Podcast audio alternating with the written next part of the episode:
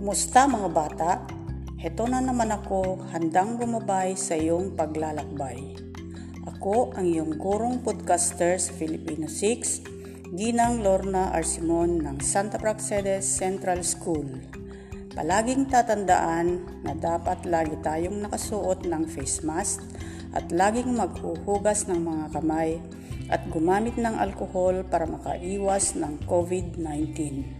Just sit back and relax at ipagpatuloy ang ating aralin.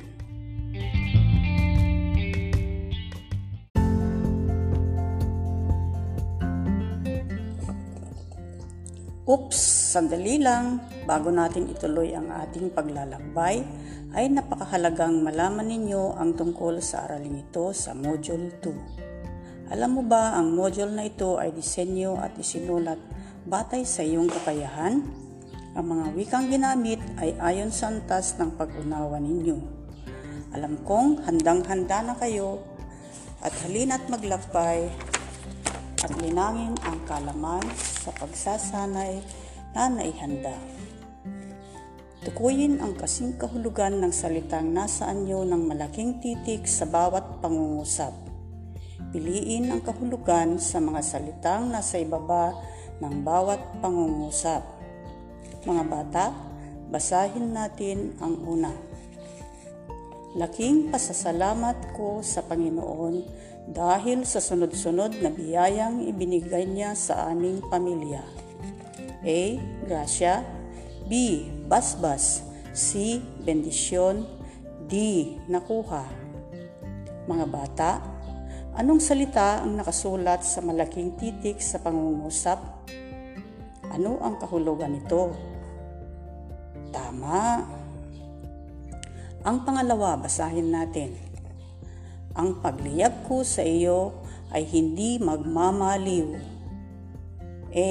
Paggiliw B. Pakiusap C. Pahintulutan D. Pagpayag Anong salita ang nakasulat sa malaking titik? At ano ang kahulugan nito? Tama pagliyag at ang kahulugan nito ay letra A o paggiliw. Magaling mga bata. Basahin naman natin ang panghuli. Bantog siya sa kanilang lugar dahil sa pagiging bukas palad sa lahat ng kanyang mga kababayan. A.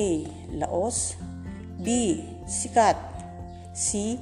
Balakid D. Batugan ano ulit ang salitang nakasulat sa malaking titik? Ano naman ang kahulugan nito?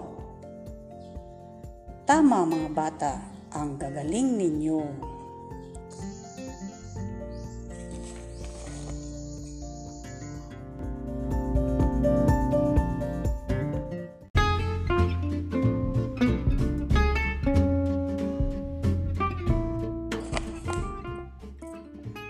Ngayon, pag-aralan natin ang mga salitang magkakaugnay at kung paano nating mauunawaan ang isang salita.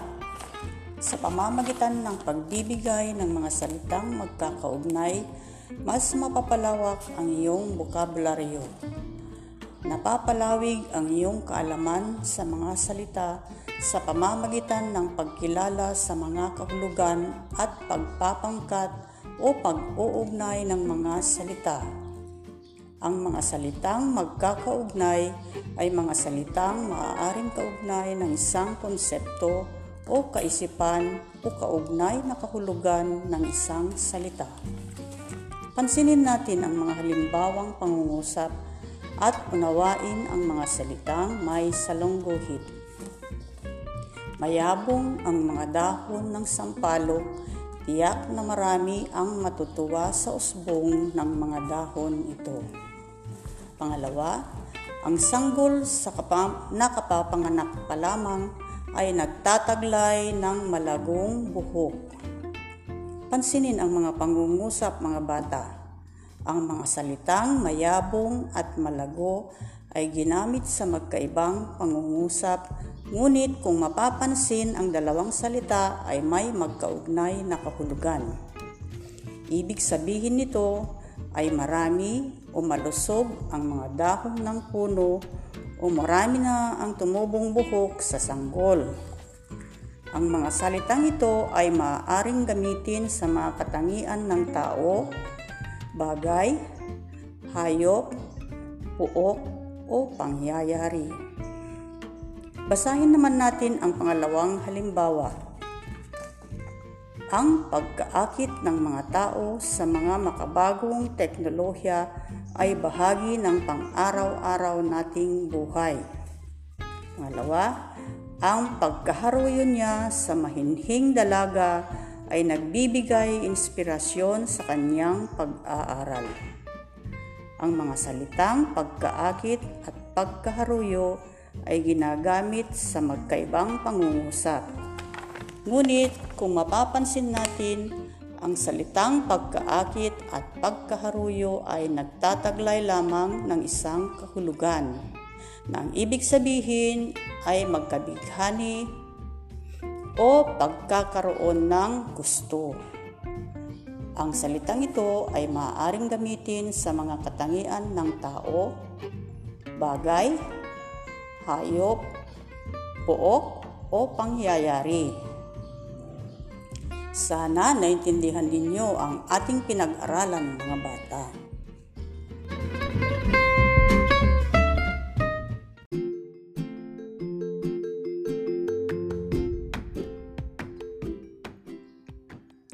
Ngayong mga bata, piliin natin ang mga salitang magkakaugnay sa bawat pangungusap. Una, Pumasok si Elsa sa kusina at nagulat siya nang tumambad sa kanya ang napakalaking lutuan na may nakapatong na malaking sandok. Mga bata, ano-ano ang mga salitang magkakaugnay sa pangungusap? Tama. Ang tamang sagot ay kusina, lutuan, at sandok. Ang gagaling ninyo. Basahin naman natin ang pangalawang pangungusap. Gumamit si Maria ng gunting upang putulin ang sinulid ngunit hindi pa rin maipasok ang sinulid sa karayom. Ano naman ang mga salitang magkakaugnay? Tama mga bata. Ang tamang sagot ay gunting, sinulid at karayom. Basahin naman natin ang pangatlong pangungusap. Isinahod ni Pedro ang timba sa gripo upang maligo nang bigla niyang maalala na naiwan pala niya ang tabo at sabon. Ano-ano ang apat na salitang magkakaugnay sa pangungusap mga bata? Tama. Ang tamang sagot ay timba, tabo, gripo at sabon. Ang gagaling ninyo mga bata. Sige, basahin naman natin ang pang-apat. Si Loida ay kumuha ng bolpen at isinulat sa papel ang mga sagot. Ano-ano ang mga salitang magkakaugnay? Tama kayo ulit mga bata. Ang tamang sagot ay bolpen at papel. Ang panghuli, basahin natin matalino, matulungin, at mapagkumbaba na bata si Angelo kaya siya ay kinagigiliwan. Ibigay nga ulit ang mga salitang magkakaugnay mga bata. Tama na naman kayo. Ang tamang sagot ay matalino, matulungin, at mapagkumbaba. Ang gagaling ninyo talaga.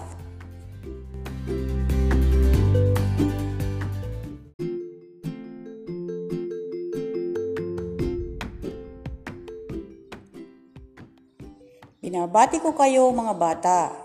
Ulitin nga natin kung ano ang mga salitang magkakaugnay.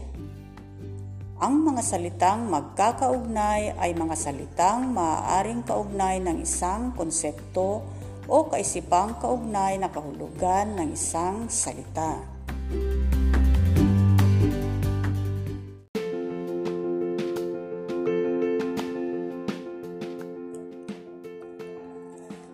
Nag-enjoy ba kayo mga bata?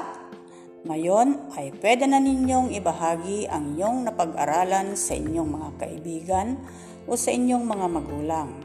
Huwag kalimutang mag-like at share sa aking mga podcast episodes. Pwede rin ninyo akong makontak sa aking account sa FB, Lorna Ragsak sa mga katanungan at sa mga susunod pang mga episodes. Maraming salamat at hanggang sa susunod. Paalam!